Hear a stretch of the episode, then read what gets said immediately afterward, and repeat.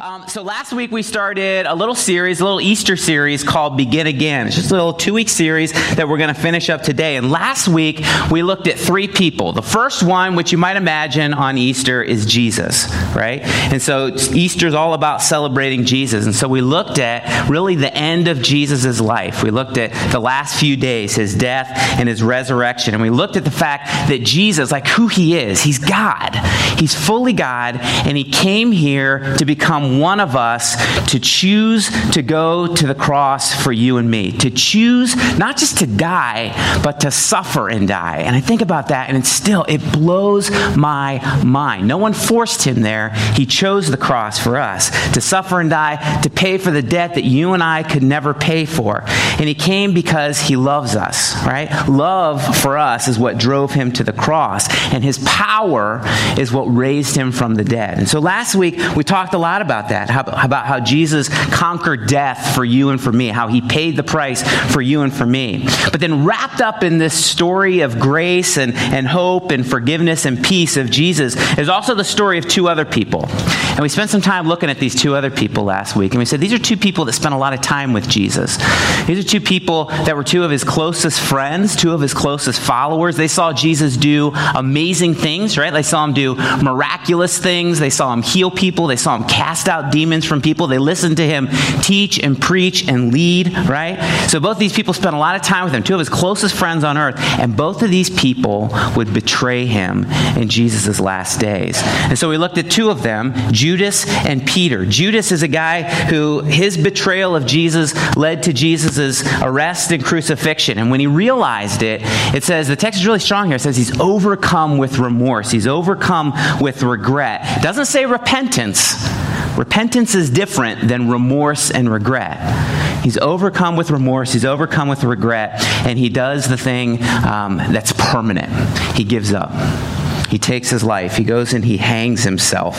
And you know, we talked about this. Uh, we have, we have a lot of grace groups, by the way. I would really encourage you. Like, this is a great way to develop relationships with people in the church. We had our grace group this past Wednesday, and we are talking about this. We spent actually a lot of time talking about Judas and his life. And you think, like, what? Like, he, he, he wasn't there three days later when Jesus rose again. He gave up before that. And you think, what would have happened? You know, like how would how would history be different if Judas didn't give up when he did? If, Ju- if Judas would have just stuck around to see the resurrection, how could it have been different? But it wasn't he, uh, he ended everything, and it's so sad. But then, on a very parallel path to Judas, is another guy named Peter. And Peter was a lot of the things that Judas was, right? Like he was one of his Jesus' closest followers. He was with him. He saw all the things that Jesus did, and he was also a guy who betrayed Jesus in his last days, in his final days. And he was a guy that felt just like Judas, felt bitter regret, right? Like he realized what he had done to his best friend, and he felt the remorse of that. But unlike Judas, Peter didn't just immediately do something drastic. He didn't just immediately do something permanent in his pain. Instead, Peter gave himself a chance to begin again. And he was suffering, just like Judas, but he was learning during his suffering. And on the third day, after what happened to Jesus, after betraying the fr- his best friend, who was then killed, Peter learned that the tomb was empty, right? And soon he learned that his friend who had risen was not just his friend, but learned that he was also his Savior. And so beautiful. Instead of Jesus like scolding Peter and, and holding a grudge against Peter being angry with Peter, he actually forgives Peter and he restores Peter. And so we looked at this passage. We kind of ended our time last week. We looked at this passage at the end of John, uh, the Gospel of John, John chapter 21, where Jesus, uh, the resurrected Jesus, uh, has a meal with his disciples. He's sitting around the campfire with them. They're eating a meal together. And he asked Peter, he says, Peter, do you love me? And he asked him three times. One time for each time Peter denied Jesus. He said, he said Peter, do you love me? And, and Peter says, Yes, Lord, you know I love you. Peter, do you love me? Yes, Lord, you know I love you. Asks him the third time, Do you love me? Yes. He gets a little frustrated, right? He's hurt. He says, Yes, Lord, you know that I love you. And Jesus says to him, He says, Feed my sheep. He says, Take care of my sheep. And he says to him, Follow me. You know, he said, if you love me, love the things that I love. Live the way that I lived here and follow me. See, Peter screwed up big time, big time. But Peter didn't end it. Peter began again. And we ended our time last week saying that I think Jesus whispers those same things to our hearts as well. I think he gives us that same opportunity to begin again because we're not that different than Peter. Like we weren't physically with Jesus betraying him, but think about how many times in your life you've betrayed God. Think about how many times in your life you've turned away from him. And I think Jesus whispers that same question in each of our ears. He says, Do you love me? Steve, do you love me? Katira, do you love me? Right? And so the question is, how do we respond? Peter said, Yes, Lord. And then Peter goes on, which we're going to look at today, and he lives this life of like love, passionately loving and following Jesus and leading many, many other people to do the same. Question is, how about us? Like, how do we respond when we hear that still small voice? Do you love me? Do you love me? And so, uh, some of us in here have, have made that decision. If you haven't, like when, when you feel that, when you feel Jesus talking to you, if you haven't, it's so good you're here. Like, it's so good that you're here. And I want you to be, um, to feel safe, to feel comfortable. Like, no one here is going to pressure you or try to, ma- or try to manipulate you or try to make you make some sort of like uh, in the moment decision. But I really challenge you the same way that, that Peter was challenged. Like, what are you going to do when Jesus whispers to you, Do you love you? Because we all have to do something. So tonight, um, I want to look a little bit deeper at Peter. And it's a little bit broader than that, but I want to look a little bit deeper about Peter and what happens to him after he began again. And so, what happens to us after we begin again, after we make that decision that we're going to follow Jesus. Because I know this. Ready? This is profound. This is going to blow your socks off. I know this for sure. Ready? Beginning again is only the beginning, it's not the end.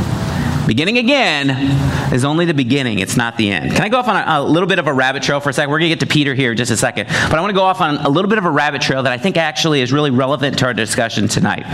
You know, a lot of times, uh, I bet you've experienced this. Like a little distance, a little, a little time gives us a different perspective on things than many times when we're like right in the moment. You know, I remember in my own life after I chose to trust Jesus, like after I began again, and for me, it was a pretty emotional time. Like, and it was kind of a time, like it was a very clear day. Not everybody has this, but for me, it was like a very clear emotional time where I put my stake in the ground and I said, "I'm His." I'm going to follow Jesus. Like, I trust him. I accept his death as payment for me. Stake in the ground on this day. I'm going to follow him. But then I remember how many stupid things, and, and let's just be honest, sinful things, shameful things that I did after that day. Like after I put that stake in the ground. I did things, like these are things that were like so, I was 20 when I, when I made the decision to follow Jesus for the first 20 years were so deeply ingrained in who I was. It was like, even though these are things that I knew were dishonoring to God, even after I put that stake in the ground, I still struggled with these things. See, I was in college at the time, which, by the way, I'm glad I didn't have little telephone cameras when I was in college. It's a, it's a little bit different today. But I remember, like, doing some of these things, like shameful things. And then when I was done, kind of similar to Peter and Judas, I would feel like this deep regret, you know? Know, like this deep remorse. And then I would go to God and I would ask Him for forgiveness and I would repent. Repenting is is turning away from something, right? So I'm headed in one direction, pursuing the wrong thing, and I'm turning away from it and saying, God, I'm going to choose to follow you again. I repented. And then I would follow him pretty well for a while, and then I do some other pretty rotten things. And then I would feel that remorse and I'd feel that sadness. And I'd go back to him. I say, God, I did it again. Lord, I'm so sorry. And I'd repent. And the cycle just kept going on and on and on. And I remember thinking, I remember thinking, like, what is wrong with me? I don't think it should be this way. You know, like I made the decision to follow Jesus. I don't think I should be struggling with this thing. Like, did I? Maybe I didn't make the decision. Maybe, maybe I, it was just like with my head and it wasn't my heart. Like, what is wrong with me? You know what was wrong? Like, as I think back about it, you know what was wrong? I was human. Right? I was, I was human. I still am, by the way. But I was human. I don't know where like we got this so twisted. I hate it. But for some reason, many times we think a few things are true. See if, see if any of these resonate with you. These are all fallacies. These are all lies that are untrue about what it means to begin again. We're going to get to Peter in a second. But what it means to begin again. First, when we choose to follow Jesus, we got to be all cleaned up and kind of perfect or near perfect in order to choose to follow him. I got I got to get my life clean before I can do that. Because I know to be a Christian means I got to live a certain way, right? And so I got to get my life all cleaned up beforehand before I can be a Christian. Whatever that means, like whatever cleaned up means, like, you know, I got to be better than that guy, you know? Whatever that means. It's stupid. It's, it's stupid. Jesus didn't come for good, clean, awesome people. he came to save sinners. Like that, that's why he came. He came for people that were dirty. He came to make us clean and to make us better. He doesn't require that at the front end. Or we think that after we choose to follow Jesus, we're immediately like all of these, these deeply ingrained sinful habits that we've struggled with for all of our life leading up to that. After we follow Jesus, they're all going to be gone. Like uh, we we're, talking our men's group this morning. It's like uh, salvation is a vaccination for sin. Like once I choose Jesus, once I begin again, it's like I'm vaccinated and I'm not going to struggle with sin anymore. That's ridiculous. It's ridiculous. We know that, right? I bet, I bet I'm not the only one. I'll bet you've experienced that in your life too. It's completely untrue. Now listen, sometimes God delivers people from sinful struggles. He does that, but I think that's the exception. There's a passage in uh, Philippians 2. I love this passage. It sounds like a little bit of an anomaly at first, but this is what it says. Philippians 2, 12, last part of 12 and 13. So Paul's talking and he says, he's writing to Philippians, he says, continue to work out your salvation with fear and trembling, for it is God who works in you to will and to act in order to fulfill his good purpose. Continue to work out your salvation with fear and trembling because it's God who works in you. Guys, this is what we do. Like, this is what we do. We make a decision to follow Jesus, and then we like work it out in our lives. It doesn't just happen like that, where now I'm perfect. Now I don't have struggles. Now I'm clean. Now I don't have any problems. We spend time fleshing it out in our lives as we make decisions to not do the shameful stuff that we know hurts God, that we know is against what God teaches us, and we make decisions to do the right sort of things. And it takes time. Like it takes time for us. And when we mess up, and we will, when we mess up, He forgives us. We go to Him and we go, Doggone it, I did it again, God. And we ask Him for His forgiveness. And as we make those decisions, we don't do it alone. He works in us, which is incredible. Like, I hope you're not trying to do this on your own. I don't know where you're, where you're at. If you're following Jesus, if you're a follower of Jesus, I hope you're not trying to do it on your own. You have this incredible promise in the Bible of the Holy Spirit living inside of you. The Holy Spirit living inside of you to change you. And somehow, in some way, you and I cooperate with the Spirit to become more and more like Jesus. I don't understand how it happens. In some way, I'm responsible to make some good decisions and not make bad decisions. And in some way, God is changing me from the inside out. And it takes time. And many times in the moment, we can't see the changes that we make. But once we're distanced from it a little bit, we can look back and we can go, man, I was really different back then. Like I, I, remember how I used to live. I remember my thought process with things back then. And a little time, a little distance shows us how far God has taken us. So those, those are a couple lies that we believe. First, I got to be perfect in order to make a decision to follow Jesus. I got to be perfect in order to begin again. Second, after I make a decision to follow Jesus, I'll never struggle with sin again. Both of those are baloney. How about this one? One more. There's another lie that we believe sometimes that our salvation, this is huge. I believe this for a long time. Our salvation is the end goal.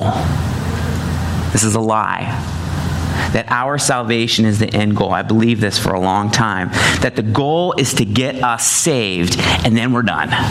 Then we're good. As long as I'm saved, as long as I know where I'm going to be after I die, I'm good. Jesus calls our salvation being born again in John chapter 3. Actually, Peter calls it that as well in, in 1 Peter chapter 1. What is being born? Well, it's the beginning, right? When we're born, that's, that's the beginning. What happens after you're born? Well, you live your life, right? Being born again is just the beginning. Beginning again is just the beginning. Our salvation is just the beginning. Listen, Christianity is not just about getting saved. It's not just about like avoiding hell in the future and just sort of chilling and waiting for either Jesus to come back or me to die. That's not what Christianity is. I don't know what that is, but that's not Christianity. Christianity is about coming into a relationship with Jesus and sealing my eternity right? And then being a witness for Him. Being a witness for Him here in this life as I follow Him and I help others come into a relationship with Him as well. Choosing to trust in and follow Jesus is only the beginning. Like, that's just the start. And then we got some work to do. Then you and I, which we're going to talk about this in a little bit, then you and I get to be his witnesses. Then you and I get to be used by him in other people's lives. That's like the fun part when we get to see change. We get to be a part of change in other people's lives. This is what we do when we make the decision to begin again. And this is what Peter did too. So I want to spend the rest of our time and I want to look at Peter and what he did and what he wrote about after he betrayed Jesus, after he was forgiven, after he was restored by Jesus, until he was eventually killed for believing that Jesus was the risen Savior of the world, right? Up until that time, that's what I want to look at his life after he began again. So I want you to open up your Bibles, if you would, to 1 Peter. 1 Peter is uh, toward the very end of your Bible, so it's real close to the end. I think there's six books after it, but five of them are really short, so it's really close to the end of your Bible. By the way, if you don't have a Bible, uh, we have a whole table full of them back there. We'd love for you to have one. I think it helps to have it like you're looking at it. I think that's helpful. Some people like to look at it on your phone. That's totally cool. If you don't have a Bible, to take with you, like you don't have a Bible at home, we would love for you to take one of those with you. It's yours um, as long as you read it. You just got to promise to read it that you can have it, okay? So, anyway, um, Peter, as you're opening up to First Peter, let me just kind of give you the Cliff Notes version of what happened to Peter after Jesus restored him, after Jesus was ascended up into heaven. In a nutshell, Peter goes on to be in the early church, after Jesus, Peter goes on to be really the very clear first leader of the church. Like he is the one who picks up the torch after Jesus ascends into heaven. He's the one who picks up the torch and he's the one who leads the church. So after Jesus ascends, let me just give you kind of a, a, a quick rundown of the first part of, of Acts. After Peter ascends, I'm sorry, Peter didn't ascend, Jesus ascends. Peter then takes charge. And what he does, um, as, as the disciples are together, Jesus ascended, as the t- disciples are together, they're reading the scriptures, and Peter says, Listen, as I understand the book of Psalms, we need to replace Judas. Judas has uh, killed himself, and so now there's 11 of us. We need to replace him. And so he kind of led the way in replacing him, and they cast lots, and the lots fell to Matthias. And so in Acts 1, it talks about uh, Peter kind of leading this group of, of disciples to choose a new disciple, to choose a new apostle, Matthias. In Acts chapter 2 is Pentecost. And at Pentecost, Pentecost, by the way, so Jesus, the Last Supper, right before Jesus died, is the Passover, right? 50 days later, Penta, Pentecost, is, is 50 days later after that, Peter preaches his first sermon. So this is like the first sermon, apparently, in the church. And Peter preaches it. And guess what happens? This is in Acts 2. Guess what happens? 3,000 people, 50 days after Jesus ascends, 3,000 people make decisions that they want to become followers of Jesus. They make decisions that they want to begin again. Then in Acts chapter 3, Peter uh, preaches more and he heals people. He heals a crippled beggar. And then he preaches to onlookers as they see this miracle that he does. In Acts chapter 4, he's preaching to the Sanhedrin. The, the, Sanhedrin is the Jewish ruling body. And eventually he and John are arrested, but he shares with them the good news about Jesus. In Acts chapter 5, Peter takes the role of a judge. You should read this. It's kind of a crazy story. It's about Ananias and Sapphira. And they make some bad decisions, and Peter pronounces, as the leader of the church, Peter pronounces judgment upon them, and God slays them. Done. Gone. Crazy. Acts chapter 9 kind of goes a little silent on Peter for a little bit. When you get to chapter 9, he goes out and he's like a missionary then, and he's a healer. He continues to heal people. So he goes out around the country and he tells people about Jesus, and he heals people, and he actually heals, he actually brings somebody back to life by the power of the Holy Spirit, back to life from the dead in the name of Jesus. Then you get to chapter 10, Acts chapter 10. In Acts chapter 10, Peter has this vision from God. So all of a sudden, like the, the apostles at that point felt like salvation was for Jews okay? And then all of a sudden he has this vision from God, and God basically says in a nutshell, no, no, no, no, this isn't just for Jews, this is for everybody. Gentiles are included too. You know what a Gentile is? Gentile is basically a non Jew. So if you're not Jewish like me, then you're a Gentile. So you should be pretty glad about Acts chapter 10 because all of a sudden you got included in salvation just like I did. And so then the, it's kind of silent. The New Testament is actually kind of silent. You don't hear much about Peter after Acts chapter 10. But we have some extra biblical writings, and what we find out is that Peter then apparently goes to Rome. And either he starts or he grows the church in Rome and leads the church in Rome, where eventually he's killed. Eventually he's martyred, which is to be killed for the faith, for his faith. And again, last week we said he was crucified. So the emperor at that time was Nero. Eventually, in the early uh, first century, mid first century, it becomes dangerous to be a Christian, right? And so last week we said all the apostles, except for John, were actually killed. All these guys guys that ran away from Jesus, betrayed Jesus, ran away from him, eventually all died for believing that he is the Son of God and the Savior of the world. So Peter was no exception to that. The Emperor Nero made it very dangerous to be a Christian, and he had Peter killed, crucified. But Peter didn't want to be crucified like Jesus was crucified because he didn't feel like he was worthy. And so he requested that he be crucified upside down, right? So before Peter died, he wrote some letters. And in those letters, we get to hear a little bit of the heart. It's powerful. We get to hear a little bit of the heart of this guy who failed big time. If you read, if you read in the Gospels, you see like how many boneheaded things Peter did. That's why I love Peter. Like he was kind of a knucklehead. I mean, he was, he was the kind of like act first, think later kind of guy, right? But you get to see how this guy, his heart, who as he failed so many times, what it was like for him as he began again and grew and learned and followed Jesus eventually with a reckless abandon, an absolute reckless abandon. So here's what I want to do. There's so much that we could pull out of this letter. We should do an entire. We will do an entire series on First Peter at some point. There's so much that we could pull out of this. But what I want to do tonight is just focus us on three things that I think will challenge us and focus our hearts as we think about what life looks like for us as we begin again. What life looks like after we make a decision to follow Jesus. What does life look like after that? So I want to pull out three things that this, this formerly betraying, impetuous, first, think later, coward named Peter learned as he grew and matured as a follower of Jesus. Ready? So here's what I want to do. I want to read you actually a few passages. And I want you to think about them. They're all related. And I want you to think about this. What are these passages challenging us toward? Okay? What are these challenging us toward? These are all written by Peter. 1 Peter chapter 1, starting in verse 13. That's what I said. I think we're going to throw them on the screen. Therefore, with minds that are alert and fully sober, set your hope on the grace to be brought to you when Christ Jesus is revealed at his coming. As obedient children, do not conform to the evil desires you had when you once lived, when you lived in ignorance, but just as he who called you is holy, so be holy in all you do. For it is written, Be holy because I, God, am holy. Uh, 1 Peter 1 22.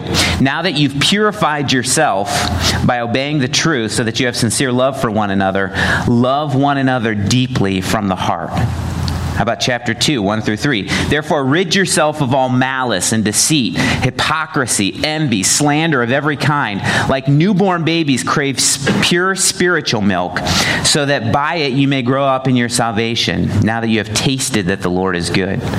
How about this one? Live as free people, but do not use your freedom as a cover up for evil. Live as God's slaves. Last one. He himself bore our sins in his body on the cross so that we might die to sins and live for righteousness. By his wounds you have been healed, for you are like sheep going astray, but now you have returned to the shepherd and overseer of your souls. So, what are all those things about? Here's, here's how I understand it. Here's, here's how I kind of deal with all of these passages. Here's how I say it. Beginning again is about the freedom to live a changed life. When we begin again, all of a sudden we have freedom to live a life that's very, very different. And guys, this is huge. This is huge.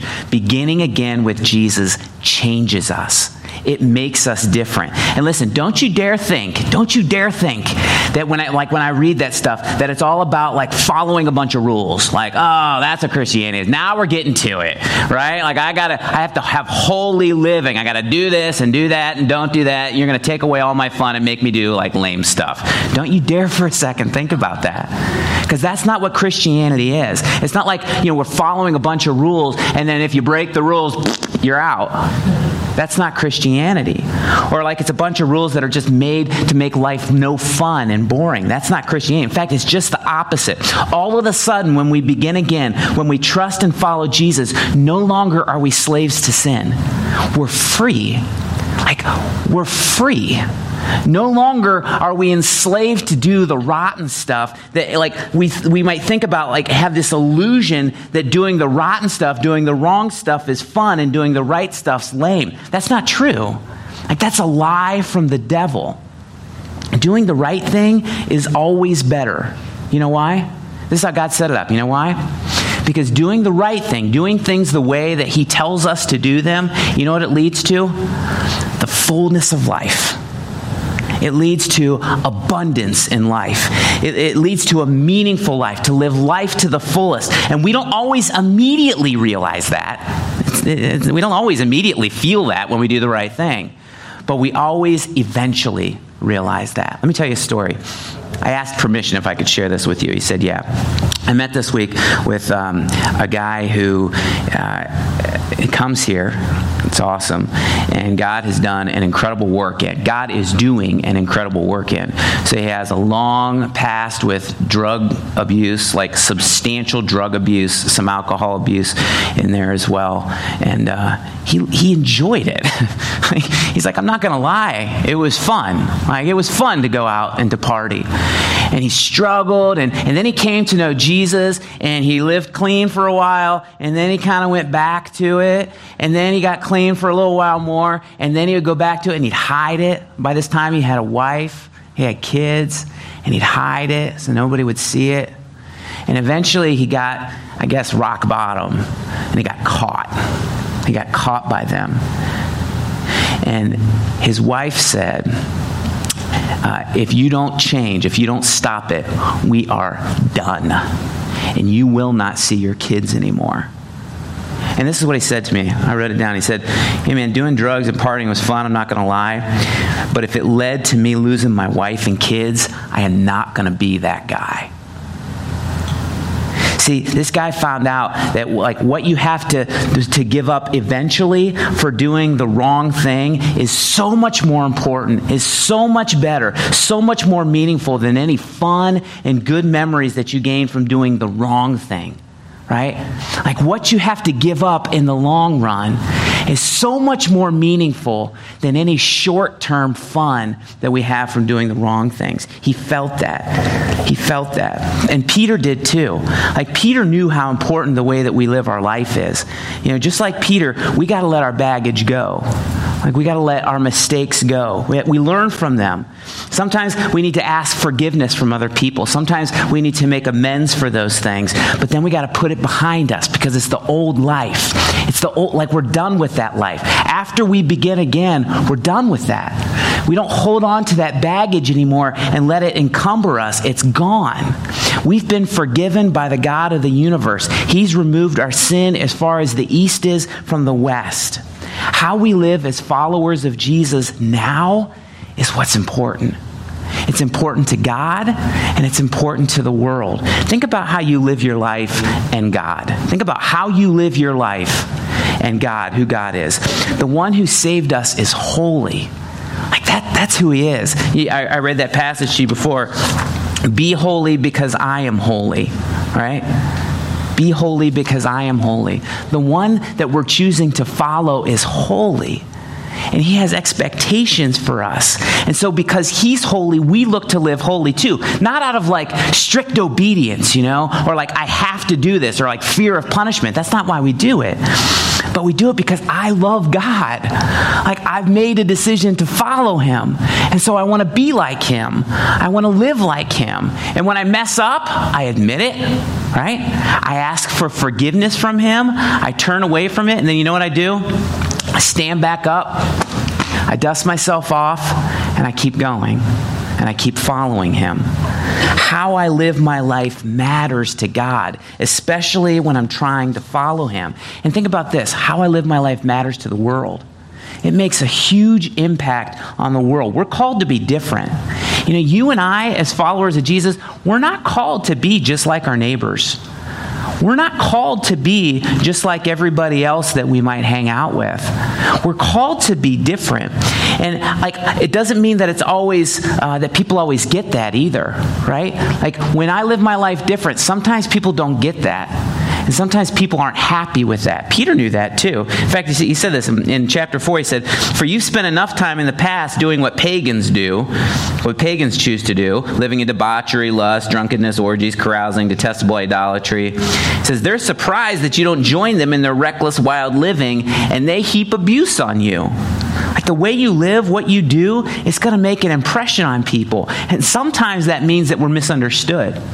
Sometimes it means that, that we're not liked. Sometimes it means that we're abused. Sometimes maybe it means that we're made fun of. But many times it also makes an impression on people for Jesus, for people that are seeking to know him. Peter discovered that. chapter 2, he said, live, live such good lives among the pagans that though they accuse you of doing wrong, they may see your good deeds and glorify God on the day he visits us. Because, see, guys, beginning again, what it does is it gives me opportunity after opportunity to be used by God. When we live our lives differently, when we live our lives for Jesus, when we live our lives seeking holiness, seeking to live the way that He designed us to live, it gives us opportunity after opportunity to be used by God. I don't know about you, but I desperately want to be used by God. Like, I spent the first 20 years of my life doing it my way, not caring what God thought, wanting to follow what I wanted in selfishness. I don't want that to define the next 20 years of my life or 40 years or 60 years or however many God has given me. I want to experience the power. I hope you feel this way too. Like, I hope you're along with this. I want to experience the power of God in my life right now. And I want other people to see it, and I want to be able to be a witness for Him. That's what the Bible calls us. You and I are witnesses. In Acts 1 9, where it says that, that we are Jesus' witnesses on, his, on this earth, that we will testify to others with truthfulness on behalf of who he is and what he did. And, and, and God will give us the words to share with people. Like when we're followers of Jesus, we get to stand up for him. He puts us, like when we leave here, we'll go to a variety of different places, all over the place. Wherever you go, God calls you to be a witness right there for him, to testify to the truthfulness of who Jesus is. And if we're looking for it and we're living right, he will give us opportunity after opportunity to be used in other people's lives to help Jesus make sense. Our first value up there. And, and you know what else Peter calls us in, in his letter? This is, this is fascinating. Sometimes it can get, can get confusing for us because we don't function this way today.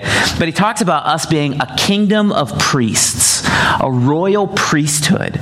You know what, you know what that means? Like when, when the Bible calls us, you and me, a kingdom of priests, you know what priests were? Priests were people that were like the intermediaries between God and everybody else. They were like the go betweens between God and everybody else. And so these were God's set apart people who had special access to Him to minister with intimacy before God, but also had a responsibility to serve and to minister to people. That's what God calls us. We're like the go betweens. We get a chance to teach people about who God is, and we get a chance to minister to them in the name of Jesus. This is what we do. When we begin again, God gives us opportunity after opportunity. And, and let me say this responsibility. We have the responsibility responsibility to minister to other people in the name of Jesus. That is a huge, huge privilege. Let me ask you this When is the last time in your life you witnessed, you were a witness for Jesus, or you were a priest for Jesus, where you ministered to other people? And you told people, you declared to anyone who would listen, that's what Peter said, declared to anyone who would listen the praises of him who called you out of darkness and into his wonderful light, into his marvelous light. That's a challenge for us, right? God gives us opportunities if we're looking for them and if we're living our lives in obedience to him out of love.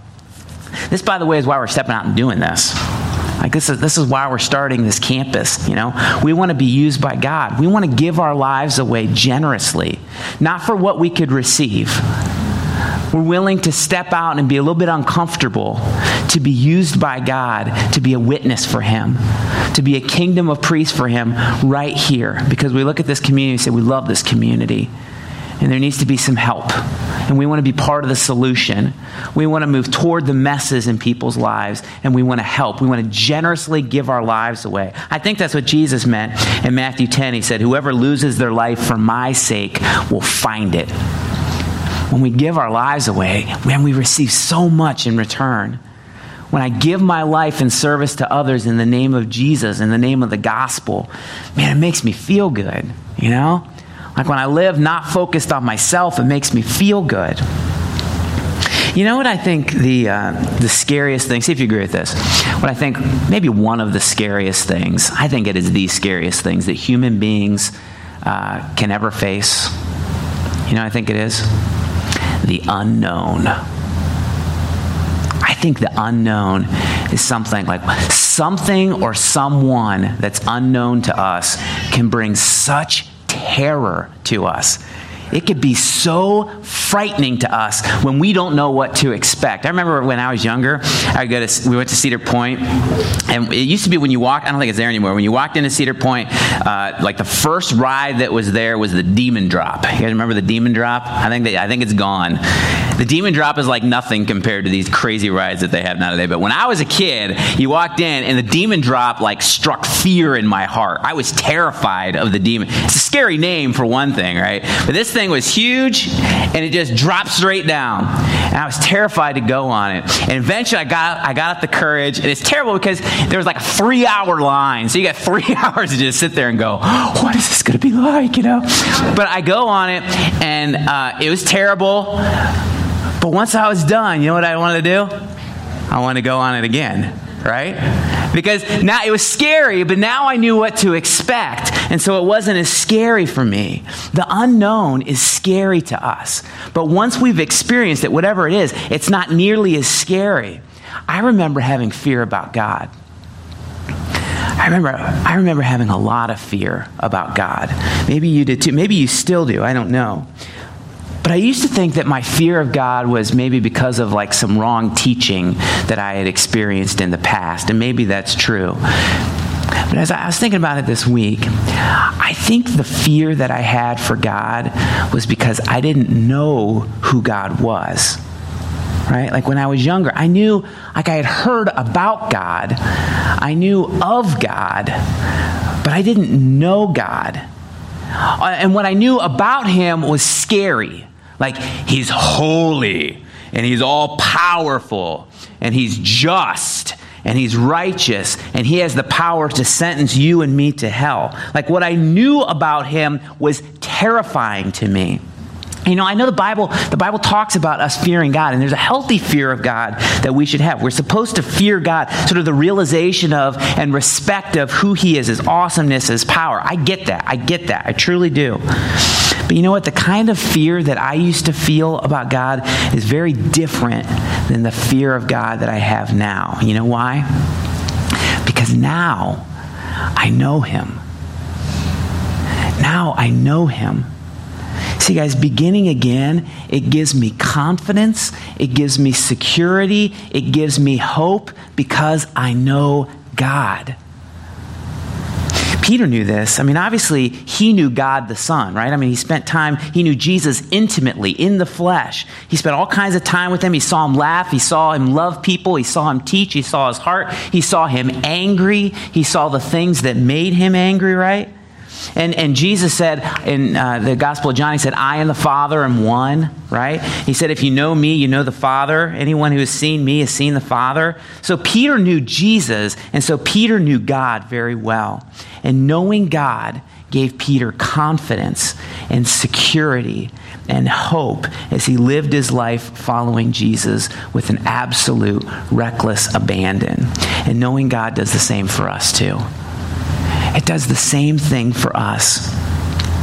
I want you to listen to these verses. These are just a few more, and then we're done. A few more of Peter's verses that um, I want you to listen to them like he's writing them to you. Okay? Because in some sense, all of the Bible is not just written to the original listeners, but it's also written to us as well. I want you to listen to these as Peter's writing to you. To God's elect God's chosen, to have been chosen according to the foreknowledge of the Father. That's how he starts out his letter. If you know Jesus or you want to know Jesus, you are chosen by God. You are his elect. He hand picked you, he chose you. Verse 3 Praise to the God and Father of our Lord Jesus Christ. In his great mercy, he's given us new birth into a living hope through the resurrection of Jesus Christ from the dead, and into an inheritance that can never perish, spoil, or fade. This inheritance is kept in heaven for you, who through faith are shielded, protected by God's power until the coming of the salvation that is ready to be revealed in the last time. In all this, he says, you greatly rejoice. He's given you new birth. He's your father. He calls himself our father. You have a living hope. You have an inheritance, an eternity that can never perish, spoil, or fade. He says, For you know that it was not with perishable things such as silver and gold that you were redeemed, that you were purchased from the empty way of life handed down to you from your ancestors, but with the precious blood of Christ, a lamb without blemish or defect. You were redeemed. You were purchased. You are no longer yours, but you are His. You are the property of Jesus. He saw value in you knowing all of the rotten things that you would do in your life. And I just, I, I see rotten things in you right now. I know you did. Knowing all of that, he purchased you. He redeemed you. He chose you with the blood of Jesus. How about this one? It's a short one. Cast all your anxiety on him because he cares for you. When you feel anxious, when you feel stressed, when you feel burdened, when you feel beaten down, you can turn it over to Him. He cares about you, He loves you, He knows you intimately, and He wants you to know Him and have the peace and the security and the hope that comes with that. See, when you know Jesus, you can live your life with hope. And hope is a powerful thing. You can live your life without fearing anything that this world has to offer. You can, because you know Him. You know the one who's in charge of everything. You know the one who created everything. So we don't need to fear anything. But instead, we could live our lives with reckless abandon. But first, we have to begin again. I was at. Uh, hospice yesterday. A friend of mine is dying, and uh, he he's double my age. I think he's almost 80 years old, and he is an incredible man, an incredible man, and. Uh, I went to see him yesterday, and he took a downturn quick. His body is just ridden with cancer and he's been sick for a while, probably a couple years. He's had cancer, and he had some times when he was doing a little bit better, and then he was doing a little bit worse. And uh, through it all, it's been amazing his faith and his attitude. Like he's not fearful. He was never fearful. He said, You know what? If I live, that's awesome because I love my family. I want to be there for them. I want to see my grandkids get older. But if I die, I get to go be with Jesus. He wasn't worried about it. And so I went, I went with him yes, to visit him yesterday, and there's a couple other guys there, and we're praying for him. And then they left. I wanted just to get a couple more minutes with them. He's very frail. He's very thin. He's, he's on a lot of drugs, but his mind is there. And I said, Dave, I said, how you feel? He said, You know, I feel okay. They got a lot of stuff in me, you know. I'm not in pain. I said, No, like, how do you feel spiritually and emotionally? He said, The same. He doesn't fear, he knows where he's going. He knows the one who he's going to see. And I don't know how much time you spent with somebody that, that you know is dying soon that can talk to you but it's almost a surreal experience because I sat there and I looked in his eyes and I thought, in a few days, I don't know how many, in a few days, those eyes are going to be looking into Jesus' eyes.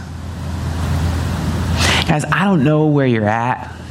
Like, I don't know where you're at in your faith and your relationship with God. But I hope that you've experienced Him. Like I, I, I hope that, that you don't walk out of here think, um, feeling like God is still an unknown God to you, that He's the unknown. Because the truth is, He loves you, and He wants you to know Him. Like, He wants you to experience who He is. And if you haven't yet, again, you're safe here. Like, no one, I, I will never try to manipulate you. You make your own decisions. Don't feel pressure. But I would really challenge you to ask some questions because we're all going to be accountable one day. We're all going to be accountable for what we do with Jesus. I'd, I'd encourage you to go into the Gospels, first four books of the New Testament, and just read. Like instead of going home tonight, instead of turning on the TV, just just read. Just see what he says. Just see who Jesus is and what he did because he wants you to know him. God so loved the world that he gave his only son, right? To die for you and for me. And whoever believes in him, whoever follows him, won't perish, at least not eternally, but we'll have a chance to experience everlasting life where there's no more pain, there's no more mourning, there's no more crying, there's no more death, none of those things. They're all gone. He calls you, and He calls me. The question is will we answer?